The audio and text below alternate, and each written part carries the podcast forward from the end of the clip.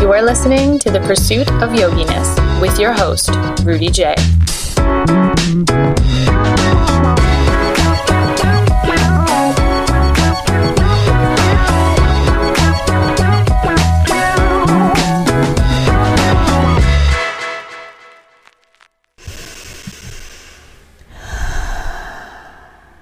Welcome to the pursuit of yoginess, habits and hacks guiding your post YTT success. I'm your host, Rudy J, here to help navigate your pursuits as new yoga instructors. Welcome back. Today we are joined by Cecily Milne. As the director of Yoga Detour, Cecily is driven to raise the standards of the yoga and movement teaching community. She has invested countless hours in creating standalone programs that connect science to intuition and learning to experience, shifting mindsets through movement. Cecily holds over 500 hours of training from Downward Dog Yoga Center, complemented with study abroad under the guidance of Petri Räisänen, Rolf Naujokat, and Emily Wendell. She has been working as a full time yoga teacher turned movement facilitator since 2008. In 2014, Cecily broadened her horizons and engaged in direct study with the Ido Portal team. She has trained with Agatsu Inc. along with gymnastic bodies and is a certified functional range conditioning movement specialist. Cecily studied with internationally renowned osteopath Dr. Guy Voyer creator of the Soma training system and ELDOA from 2015 to 2016, and she is currently certified to lead ELDOA classes. Prior to her role with Yoga Detour, Cecily operated the Yoga Element, training clients privately in Toronto and created Lake of Bays Yoga, a small Muskoka based studio that ran a small Muskoka based studio that ran seasonal classes from 2009 to 2015. Man, Cecily has such a wealth of knowledge and experience. She is such a cool and inspiring yogi, yoga influence. Her journey is so amazing. And this interview specifically literally had me like jumping around with excitement. I just wanted to, to know so much more about Cecily. Um, and I was so taken by her journey and the way she speaks and the way that her insights are just so spot on and so amazingly helpful and beneficial for us all. So, without further ado, let's welcome Cecily to the show and stick around until the very end because she has so graciously and generously offered an exclusive gift or offering for the POY listeners. Let's welcome her to the show.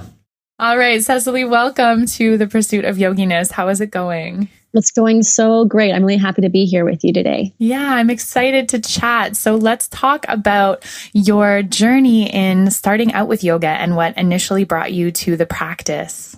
Sure. Yeah. I um I started doing yoga when I was in university as a student living in Halifax and at the time, I didn't really know anything about yoga. I hadn't ever heard of it all that much at the time. And when I had been growing up, I came, I, I kind of came from a dance perspective, from doing a lot of kind of ballet when I was growing up, uh, but never anything that looked like yoga. And so at the time when I was in school, I'd been just basically being a gym rat for a few years at that time. And one day I was work, working out the YMCA on, on my way out. I passed by one of the studios where there was a yoga class happening, and I just happened to glance in and see all these people in there doing upward facing dog. Mm-hmm. And I thought to myself, wow, that looks like it feels really good. And I kind of made a mental note to myself to go back and try that class. And I did. The next weekend, I was in there and I couldn't really believe my eyes what I was seeing because, I'm again, not knowing anything about yoga. I just happened to walk in to an Ashtanga half primary series class. So there was no kind of beginner entry level start for me. I kind of threw myself over the edge into the deep end. And I was amazed at how people in that room were able to bend their bodies in ways I didn't even know were possible. And I remember waking up the next day and just being so sore. Mm-hmm. And I could barely even like reach dishes in the cupboards in the kitchen. And I, I remember really liking that at the time when I was at that age. I really loved feeling that kind of intensity and being challenged and being confronted with things that I couldn't do and being really determined to to keep going back and figuring it out. So I was going then consistently once a week and then twice a week and then three times a week. And then eventually I ended up traveling down to Australia because my parents were living in Sydney at the time. And while I was there, I really wanted to find a way to practice because now this whole yoga, yoga, thing was starting to become more and more important to me. And I stumbled upon a studio called Yoga Moves, which was uh, at the time the kind of Australian satellite location of the the Shala from Mysore, India. Whenever Pattabhi Jois would come to Australia, he would go to the studio to teach because Eileen Hall, the owner of the studio, was one of his um, more senior students. So it was in that studio where I became introduced to the whole difference between Mysore style versus lead classes. Mm. And I, again, had never heard of that differentiation before. So I was a bit confused at the start. And then I just kind of fell in love, hook, line, and sinker with the Mysore style. I love the the vibe, the the whole feeling in, in the room of just the lack of talking and just the breath and the movement that was going on with everyone really invested in their own practice and and I started to take it more and more seriously. It became a bigger part of my life while I was down in Australia. So that when I came back to Halifax, I approached my initial teacher that I went to there at the Y and I told her, and she invited me to start coming to practice out of her home where she was running a small Mysore program. And that became my everyday thing. I was going either in the mornings or in the evenings to practice with her and the small community of practitioners that were now following that same path. And I think I, I was doing that for maybe two two years, maybe a bit more before moving back to Toronto. And I grew up I grew up here uh, just outside the city in Mississauga, and I just knew through the grapevine of kind of maintaining my connections to this community that to do yoga in Toronto meant to go to Downward Dog. And so that's where I immediately went and started practicing there in, in the Mysore program with Ron Reid. And uh, and that's where my practice started to become even more i'm going to say mature where he kind of took me took me under his wing and showed me how to start reining my practice in and bringing a little bit more strength and integrity into things that hadn't been there before. And eventually i kind of came around to the idea of teaching and enrolling in the teacher training program. And that was in 2007 so it's been almost 10 years now that I've been teaching full time, and a lot's changed over the course of those 10 years where I no longer teach Ashtanga yoga. I no longer practice Ashtanga yoga. Mm. I, uh, it's about 20, 2011 when, remember 2013, when injury really started to creep its way into my body, into my back specifically. Um, I'm hypermobile, so I've always had a lot of range of motion, but not a lot of control over that range of motion. And at the time, I was doing a lot of pretty advanced postures, lots of back bends, lots of like behind the head, uh, lots of stuff that I don't do any more of today, and uh, and and just that lack of balance with anything other, when any other type of movement in my life, I think is what led to some pretty significant repetitive strain. And so, uh, it came time that I realized that I needed to kind of venture off the yoga mat, so to speak, and into other movement communities and start learning more about strength and uh, mobility. And that's what has propelled me onto the path I'm on now, where I still am practicing what I call yoga, but I infuse a lot of other stuff into that practice and into what I teach. Mm-hmm. And I love it. Um, so let's talk about that specifically. So, what you are doing with Yoga Detour, I mean, the philosophy and, and the offerings and the movement, it's such a different approach, I feel like. Um, mm-hmm. Yeah, from a lot of trainings that are being offered right now.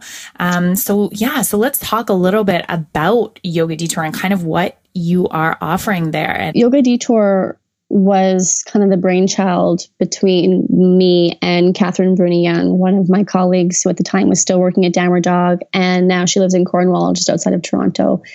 And she she was the one to come to me and say, "I think we need to make something of this. I think we need to create our own training program." And I kind of looked around just the Toronto community and just saw it as being so saturated. Like, who needs another teacher training program? Why get involved in a market where there's already so many offerings? People are spoiled for choice. How can we compete? But she obviously convinced me that it was the right thing to do because we mm-hmm. did it. And and the idea behind it was that we knew that what we were doing was different. What we were teaching in our classes, what we were practicing ourselves, and the exposure that we had to people, great coaches, great instructors from outside of the yoga community were really what were going to differentiate us because our perspective was different.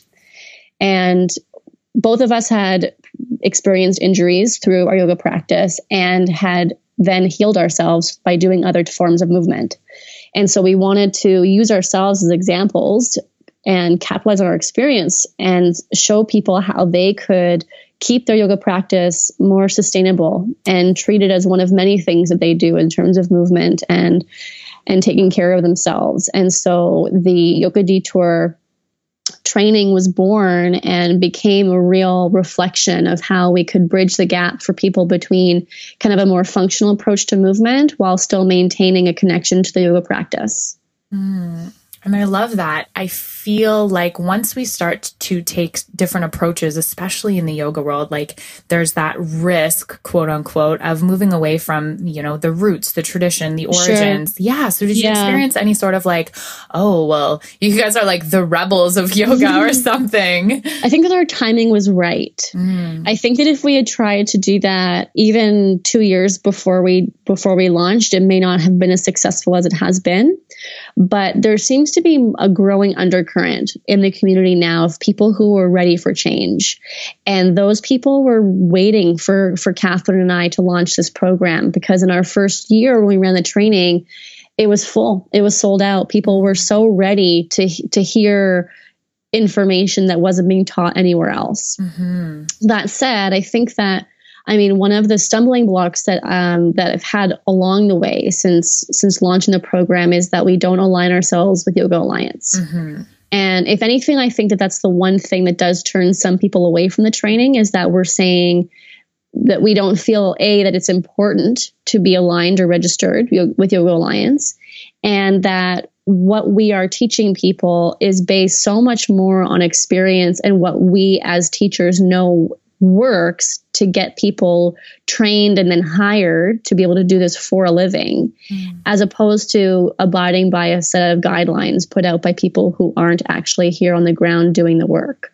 So I think that in that way we were we really were rebelling against the norm and I think we've definitely lost some business due to that people who still believe that they need to do a training that's going to give them an RYT you know logo mm-hmm. but uh, but in general as far as our approach goes it's been really positively received and uh, and I feel that that is only be, it's only growing. We're on the radar screen of more people, which is exciting. Mm-hmm, definitely, and something I kind of want to just point out there and highlight. You may have lost you know, some potential students or bodies or interest in not being affiliated with Yoga Alliance. But I think that that's okay because you knew and you felt powerfully and and strong and passionate about what your offering was and why you chose not to and i think can get really easy especially when we're creating something new to get swayed and deterred by outsiders opinions kind of saying like oh well maybe you shouldn't do that the more that we connect and and you know come back to this why and what we're doing it, it really is that driving force that that sort of keeps us going let's talk a little bit about kind of the business side of things so as as a business owner owner, operator, um, maybe some of the challenges that you may have faced in the development of Yoga Detour. Sure, yeah. Um, I mean, the Yoga Yoga Alliance is definitely one point in that regard. I mean, it was a business decision. We felt that it was on brand to not align with with that organization because it was one more way that we were differentiating ourselves and kind of the detour ask way of like showing people another path. You know, you didn't have to follow the mainstream and just mm-hmm. go get mm-hmm. certified by this so called governing body if you weren't inclined to do so. And I mean, for the record, they're not actually a governing body, they're just a registry. So, but in addition to that, I think that what was really important learning a learning process for for both myself and Kathryn was that partnership is challenging. And we started the business together and set out with you know very even uh, participation and what, what was going on behind the scenes. And then when Kathryn decided to move out of Toronto to Cornwall, it became clear to both of us that she needed more time and more um, focus on her own her own brand, her own work that she was doing out there because she was starting again and she needed to build her own studio and she needed to really pay attention to the what was required to make her own personal goals come to fruition. So it was at that time that we um, made the decision that she would stay involved as a as a faculty member with the Detour, but that the actual company would become mine. And so since then, I've been, you know, at the reins, and and that also is challenging. You know, doing something on your own is. I would say next to impossible. I would not have been able to do this if I had stayed as just one person. I'm very lucky that since uh, making the decision to take it on myself, I have had people come to me and provide the kind of support that has become totally uh, invaluable, you know, that I couldn't imagine being without at this point. Um, Jen Cardoso, who's our program manager for the trainings, is like my right hand. And without her, there is even just a sounding board. I think I would have imploded a long time ago.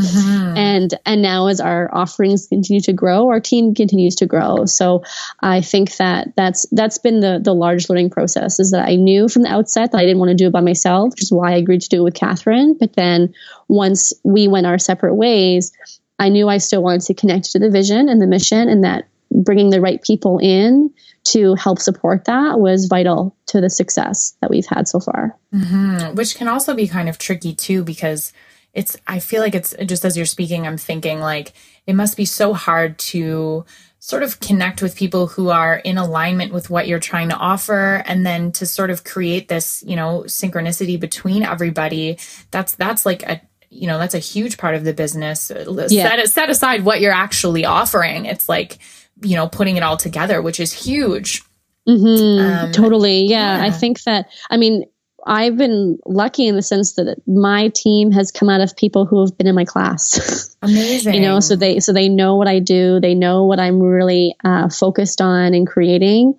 Uh, Jen was a member of the very first teacher training class that we had, and I remember she came to me about half halfway through that program and just said that she was so uh, taken with what I, what we were creating with Yoga Detour, and she wanted to be part of it. And that's where that relationship started. And then we have an educational consultant on board with us who has been coming to my class at Downward Dog for years. And so she again is very familiar with my approach and knows how to support that because she's she's already kind of part of the Yoga Detour uh, fabric, so to speak. So yeah, it's um I, I think that when building a team and finding finding people who you can have those connections with, it makes a big difference when you're all on the same page from the beginning. Yeah, and, and it's so powerful, you know, those new teachers who are trying to make these connections. It's, it's important to invest in and actually like where you're teaching and like what you're part of. And I find that the more the more I talk to people, the more I hear like of these almost organic you know relationships being established and that just comes from like you're saying like taking a class like the universe aligns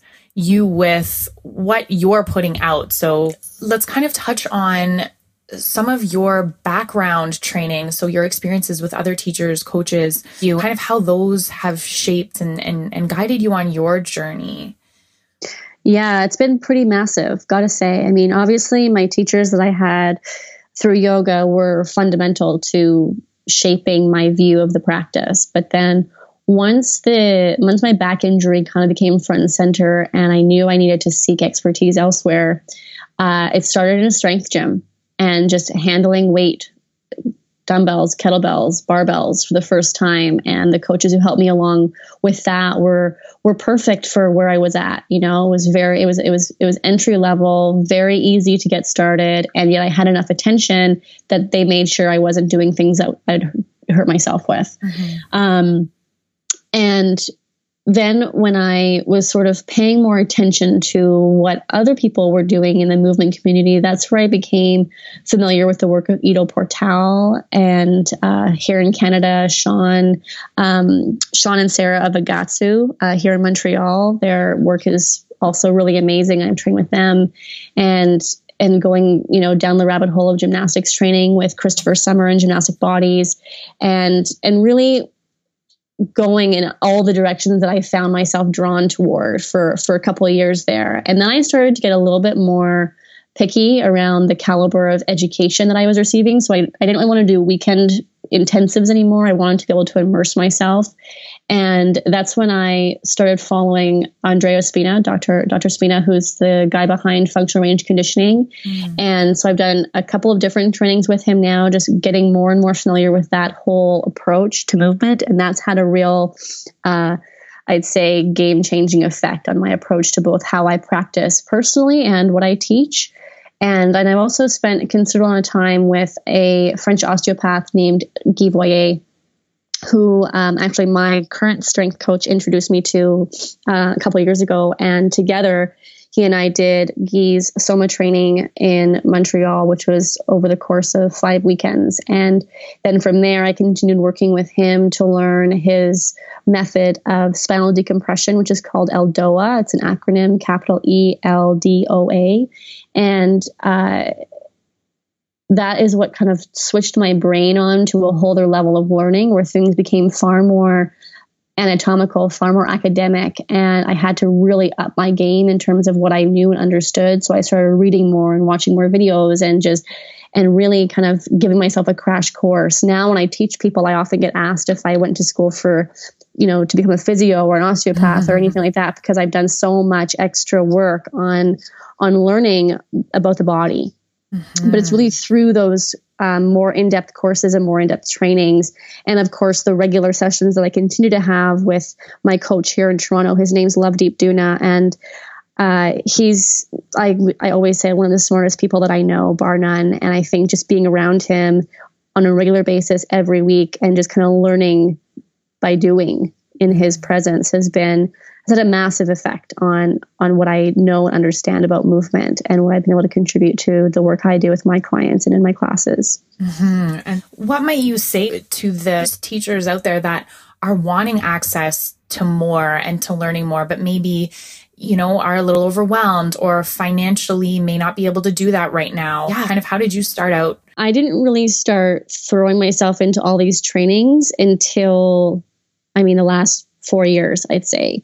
But when I first started out as a teacher, I really just immersed myself in the practice I learned in my training. Mm-hmm. And I used the faculty and the teachers that had taught me in that training as my resources. Uh, going to their classes, asking them questions, and continuing the learning process that way because I, you know, once I once I became a teacher in the studio, it was free for me to attend class. And so that was a mm-hmm. free resource that I could that that way I could stay connected to the learning process.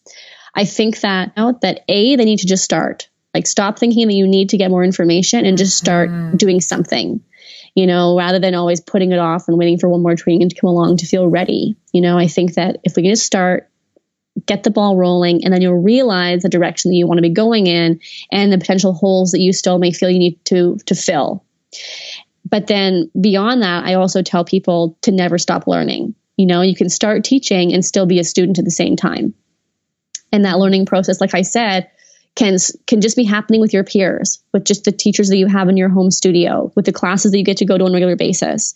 And then for me, I mean, I had to obviously build up a bit of a of a financial support system to be able to afford the trainings that I've done. And so I I worked hard. I saw a lot of clients. I taught a lot of classes every week. So I was able to build up financial position that allowed me to take on these trainings in a way that didn't break the bank. So I've never wanted to feel like I was going into debt and becoming stressed out just for the sake of my education. I've always wanted to have a balance there.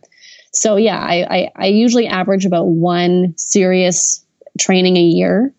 Um, if it's a good year, maybe it'll be two.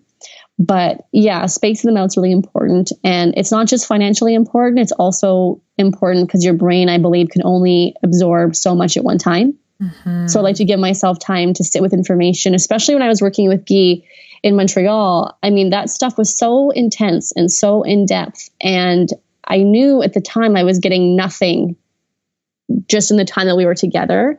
And it was not until the weeks and the months following each weekend where I would realize this stuff was finally starting to make sense in my head. Like it was in there, but I hadn't yet started to figure it out. Mm. And so I think if I just kept piling more and more and more on top of that, I wouldn't really gain very much from it. So for me, it's about figuring out how much I can I can process at one time and not overloading the system by committing to too much. Mm-hmm. And I really want to stress that because, especially for myself, like I've been teaching for about a year and a half now, and I like just started diving more into my anatomy. And literally, I'm like listening to you speak, and I'm like, I have to read like a chapter every other day and like sit mm-hmm. with it and move mm-hmm. with it. You know, my nature is to okay, I want to learn everything now. I want to do it now, and like, and and I think that that as as new teachers, we really do come out with that hunger, and like it's partly because we feel like we don't know enough. So we want to take more trainings, but it's also partly because we feel like we know nothing. So we're like, oh my gosh, we have this like hunger for all of this knowledge. It's so important to, to digest what we already know and, and keep mm-hmm. coming back to it and keep working through it. So in terms of combining this, this yoga world and the business world, these two concepts, well, they really do seem to kind of clash and have this stigma attached to them. So in terms of, of knowing your worth and how to set your rates and how to market and brand yourself, but at the same time, honor sort of your credentials, quote unquote, of what you feel you are worthy of. And then also kind of honoring that authentic side um, the genuine service that we provide as instructors. Like, I just think that it can become, you know, a little bit of a tricky balance. Like, we want to help people. We want to, you know, help them in their practice physically. We want to make people feel good. And like, sometimes I think that those lines get blurred. Hmm. Yeah, uh, definitely. I just actually finished writing a chapter for our yoga detour manual all about this, mm-hmm. and I I think that when I became first became a teacher, I was seeing things just like how you're just describing as wanting to be a service provider, wanting to help people, wanting to charge enough money that would, you know, make me feel good as if I, I was I was, you know, making what I felt I was worth, while at the same time not charging so much they weren't going to be able to afford it. Um, and and I think that's like a typical beginner mindset. Now, when I continue to work with private clients I have been doing now for a number of years, I have kind of switched it up a little bit. So rather than seeing it as being a reflection of my worth, I try and price my services as a reflection of the value that the person who I'm working with is receiving. So that takes time to determine because it changes. You know, I am now putting a lot of time and uh, energy and resources into every session that I deliver because of all the training that I've had and all the time I've spent, you know, becoming a better version of myself as a teacher compared to the version myself that first started in 2007. So I know that the value that someone's getting from a session with me today is much different than a value they would have, than the value of what they would have received from me 10 years ago. Um, and I think that that has helped to shape my sense of confidence around charging for my services in a way where it's not just me trying to be accommodating anymore. It's me trying to give people an honest reflection of what they're getting. Mm. Uh, and I'm okay if not everyone can afford it. You know, I'm not as much as we are a service provider and yoga is about giving back. I find that uh, uh, there does come a time when I, I know exactly what it feels like to be taken advantage of in that way and to have people only want you to work harder to make them feel better. And I have been down that path and I've had the burnout and I know what it's like to just keep giving, giving, giving, giving, giving and never bringing anything back in for myself. So, uh, in the last couple of years, I've really cut back on the number of sessions that I teach every week, and instead, they now come at a little bit of a higher price tag. I find that one of the best methods for figuring out what to charge and how to feel good about charging in the first place to create a business out of what started most likely for a lot of people as a passion uh, and something very personal and then it becomes their you know living mm-hmm. uh, has been to work backwards in terms of asking myself what it is that i need to to survive and then what do i need also to thrive so rather than just living on scraps and paying to live on and paying for the bare minimum of what I need in my life, how can I live the life that I want to live? How can I create that for myself? And what is that going to take? And then whatever number that you know maybe come I come up with from that, whether it's per week or per month, then I can look at that and be like, okay, well, if I if I feel that that's what I need to be bringing in every week, then how many sessions is that with clients? How many classes is that at the studio? And then I have a number in my mind where I say, okay, and what if my rate was a little bit higher? How would that change the number of classes or things I need to teach in order to be making making what I need to have the life that I want to lead? And I think that doing things kind of from that working backwards mentality was super helpful for me because it gave me a baseline where it stopped being about anybody else and it started being about, you know, the life that I wanted to create for myself. Mm-hmm. When you're assessing this and sort of mapping out um, your offerings and and what you are receiving and kind of what you want your life to look like, do you like write that down or sometimes? Yeah, yeah yeah, I mean, I think that I, am I'm, I'm not great at that part. I think I probably should write more down. I know that people have such great success from you know doing five minute journaling every day, and mm-hmm. and I've just never been all that consistent with that. But I I'm I'm pretty cerebral. I'm a big thinker, so I, I think a lot about what I want, and I visualize that way. And sometimes I'll say things out loud. I found that that's one of the best ways for me to manifest. Mm-hmm. Is rather than writing everything down, I just speak it and sometimes I speak it to myself, a little bit crazy. And sometimes I'll just say it out loud to my friends or my family or my partner. And I'll say, like, this is what I really want. This is what I really feel like I can create. And this is how I think I can do it.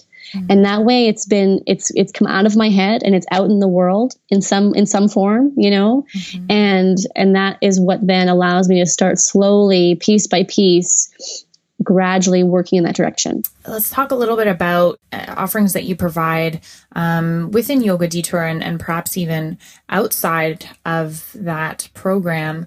Um, maybe just some like strategies or insights on what goes into like your workshops or your online offerings and and yeah without giving too many of your your secrets away sure our trade secrets uh, yeah i mean the the epitome of what we do with yoga detour is education it's all based around education.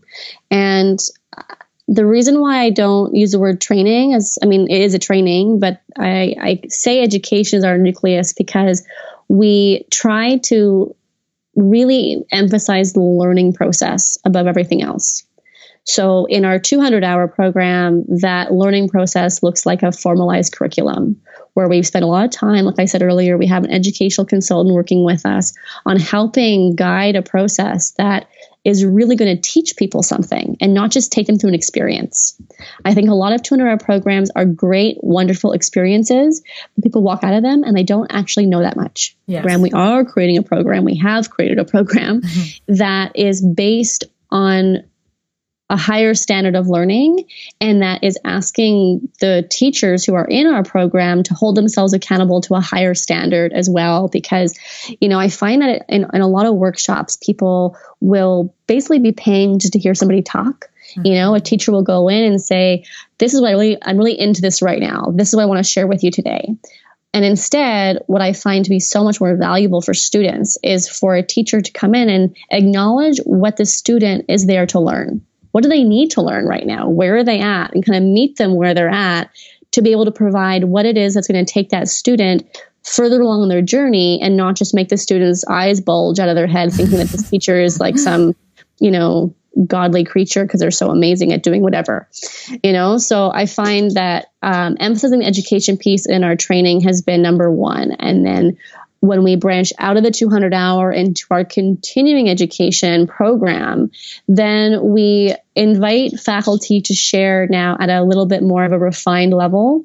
So, more specific in terms of the offerings, the topics, the themes that come up in the workshops. We invite more people in from out of town. We just had, um, Bree Johnson, who's from Edmonton, Heart and Bones Yoga, online. She uh, she's a really really lovely teacher who is following a similar direction as we are in terms of making the yoga practice more sustainable.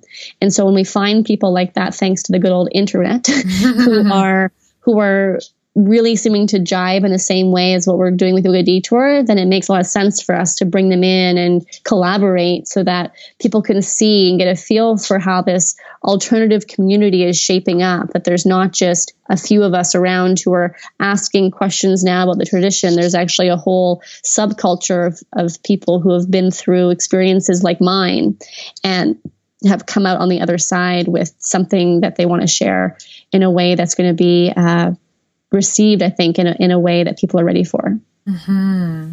As a, a lead teacher trainer, um, graduating students, what are some sort of prevalent challenges that you kind of oversee in some of your students who are you know, coming out of this training? Is there anything kind of can pinpoint there? I think one of the biggest challenges for people is getting hired mm. to actually work as teachers. Yeah. And especially now, I mean, 10 years ago was a different story, and 20 years ago was an even different story in terms of how teachers didn't struggle to get work because there wasn't so many of us. And now there's 30 new teachers being pumped out by every program every weekend around the world you know so there's there's no shortage and for that reason it can be that much more challenging to get noticed and to get hired uh, I find that people who come into a, t- a teacher training program expecting to walk out with a job are so can be surprised how the yoga industry is so much different from other industries in the sense that you can't just shop around your resume. You're not going to just be mm-hmm. acquiring jobs in the same sense with a cover letter and a resume that lists your credentials.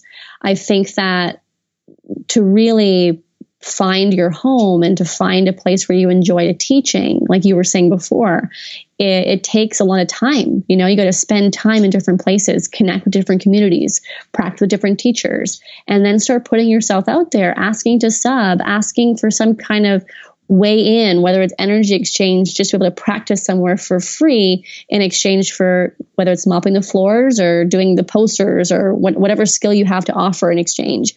And in that way, experiencing different communities and starting to get a feel for where you fit in and where your niche is. Because I think that too many teachers nowadays will be tempted to just go in whatever direction accepts them, you know?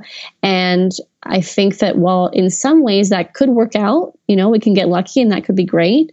But at the same time, there's the risk of going in a direction just because someone asked us to, when really we could end up teaching in a place, teaching students that we're not really all that aligned with or in an environment that doesn't feel supportive mm. and feeling a little bit trapped as a result of that.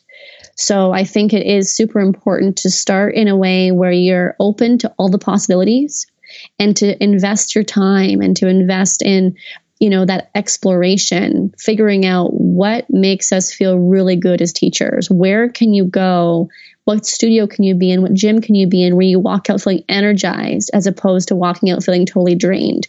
And same goes for the people that we teach. You know, there's always been clients where I know the one, I know the clients I have that help to build me up and boost me up as much as I'm doing the same for them.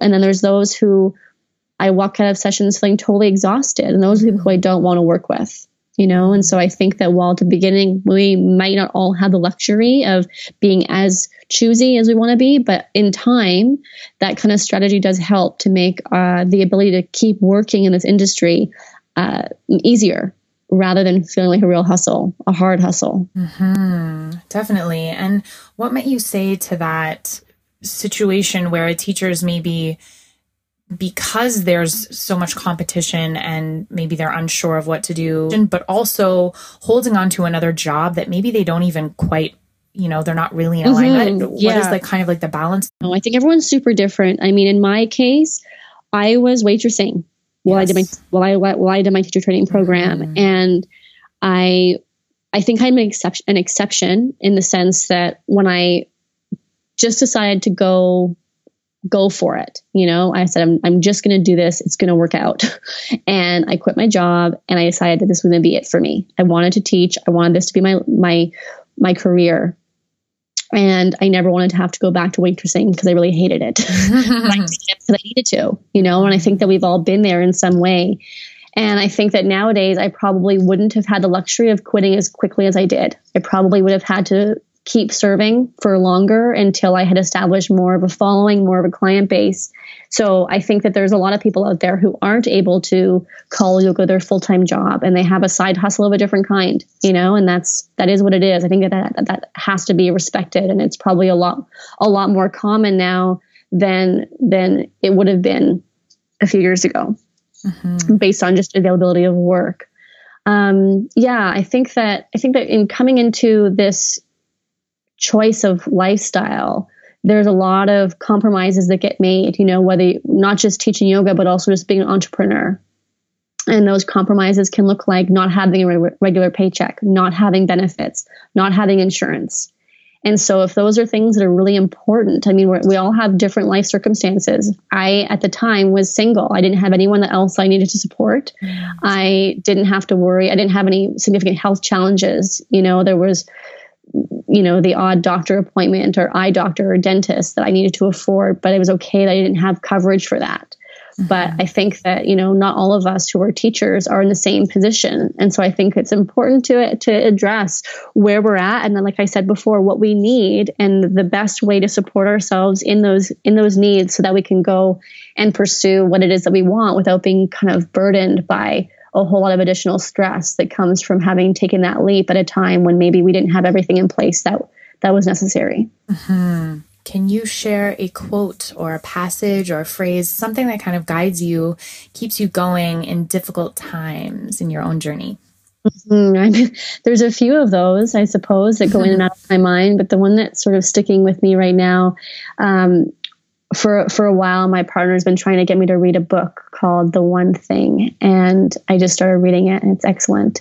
And the main message in that book is if you could only do one thing today that's going to make everything else easier, what would that one thing be?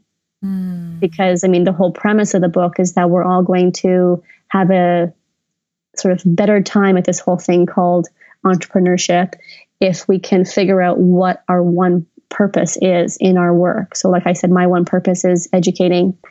And there's a lot of different ways I choose to do that, but it all comes back down to the education piece. And then in the same sense, you know, it's so easy to get caught up in our day to day to do list and thinking, you know, oh my God, how am I going to get through all of this today? I have so much to do. I'm so busy. I'm so overwhelmed.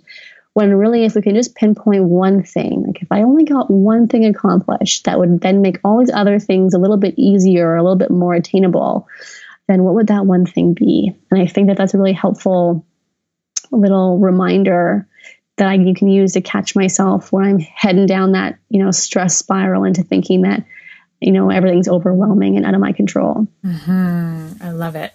The following five are five habits to help us all function better and more successfully in our day to day lives. In a, yeah, in a few words, can you just share the role that they serve in your own life and maybe a little tip for us to implement?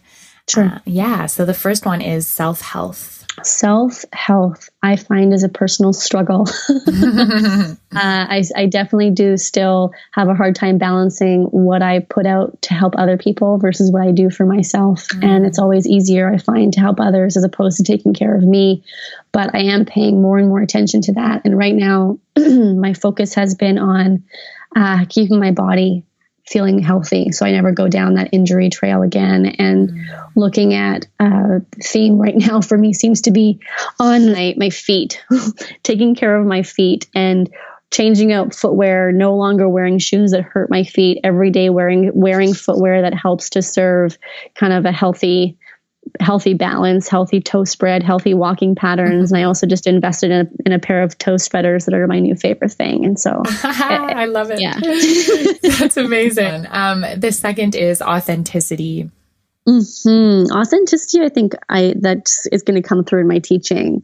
Um, I've always had, I've always felt it challenging to separate my work from the work of those who inspire my work, if that makes sense. Mm-hmm. You know, like I'm not teaching from a place of emulation, but I am definitely teaching from a place that's inspired by a lot of, a lot of the training that I've had. Mm-hmm. So finding a way where I can teach where it's authentically my voice and my uh, approach where I am confident that the way I say it is is good and the way that I want to present it is good and it doesn't have to sound like somebody else um, and at the same time giving credit where credit is due obviously. But i think that as especially as a new teacher i remember it was always uh, challenging for me to figure out my approach my teaching voice my language. And it was only once i really started to embrace and a sense of authenticity in that and teach from a place that felt really genuine that teaching became so much easier and took a lot less energy. Mm. And the third is mindfulness. I mean, I think that that can come out in a lot of different ways. I mean, every morning I get up and I walk my dog in what is now the dark because it's almost winter. Right. And I think that just kind of grounds me for the day and puts me in a headspace where I'm just aware of what's happening in my in my mind and my body just from being out and moving first thing in the day. And and also at the end of the day, uh, my partner and I always have a nice check in with each other where we ask, what was the best part of your day today? You know, what was the highlight? What was what was the real moment that made the whole day feel feel a little bit better. And I think just having those moments of reflection and checking in can can kind of help to serve that whole mindfulness piece. Mm-hmm. Um, the fourth is practicing trust. Uh, I would say, sort of first, I think the biggest challenge against practicing trust is social media. it's yes. so easy to kind of see all the things everyone else's highlight reel out there and have all this doubt around like, oh, it's better than me, or am I doing the right thing, or you know, how how am I being perceived? and instead yeah kind of separate myself from that and just have faith in what i'm doing and and and acknowledge that again what i'm doing is coming from a place of authenticity and and if i can just stay true to that to trust just trust the process and not to try to rush it that it's it's all coming in time mm. and the fifth is growing your tribe so the people kind of surrounding you yeah what i think of when you say that is making space you know like allowing for people to come into your life and having space for that. You know, I feel that within Detour, for example, when when Jen first came to me and expressed interest in getting involved, it was it was hard for me to do that. I was I was already kind of feeling very protective of the business mm-hmm. and I wasn't sure how to make room for someone else. And again, that would be another example of practicing trust. But then in creating space for her and now creating space for the other members of the team, I get to watch them grow into who they want to be and what they want to contribute. And it just helps our little tribe become that much stronger and that much more interconnected. And I think that having having that sense of support for each other goes a long way. So yeah, creating space for each other and then supporting each other to take up space. Mm, amazing. So, to totally wrap up here, based on the notion that the pursuit of yoginess is ultimately the pursuit of the self, can you share something that your pursuit has revealed to you and moved you in the direction of self growth and success? Hmm. I think that for me, the the pursuit of self has been it comes back to this idea of tapping into what feels true to me. What is a true representation of who I am? And when I first started teaching yoga, I didn't know who that was. Mm. I had become really caught up in the Ashtanga practice. That was how I had structured my identity was that I could do things. You know, I had certain capabilities, mm. and those and those things looked nice in pictures. You know, and people around me couldn't do the things that I could do, and that became my identity. I took pride in that kind of attachment to those postures and and those abilities. And then through injury, all that was taken away, and I had to sit back and reevaluate. What do I have now? Who am I without all that stuff? And and so now I think that when I look at what I've created and look at how I work now and the people who I get to interact with every day, that it's from a place of a lot more self-awareness a lot more knowing and a lot more acceptance where i don't i know i don't have to be able to do the fancy things in order to be a person of value you know mm-hmm. and and to feel that i have something to share even if what i have to share is something as simple as how to move your big toe better or how mm-hmm. to create a little bit more space between your fingers you know in a, in a, in a simple posture like very very subtle things that can make a big difference in someone's overall perception of how their body feels um, i think that yeah, it's it's been it's been a definite growth process in that sense because without becoming more aware of who I was under the surface of all of that kind of fancy movement, uh, I wouldn't have been able to come to a place where I was as connected to the work that I'm now doing because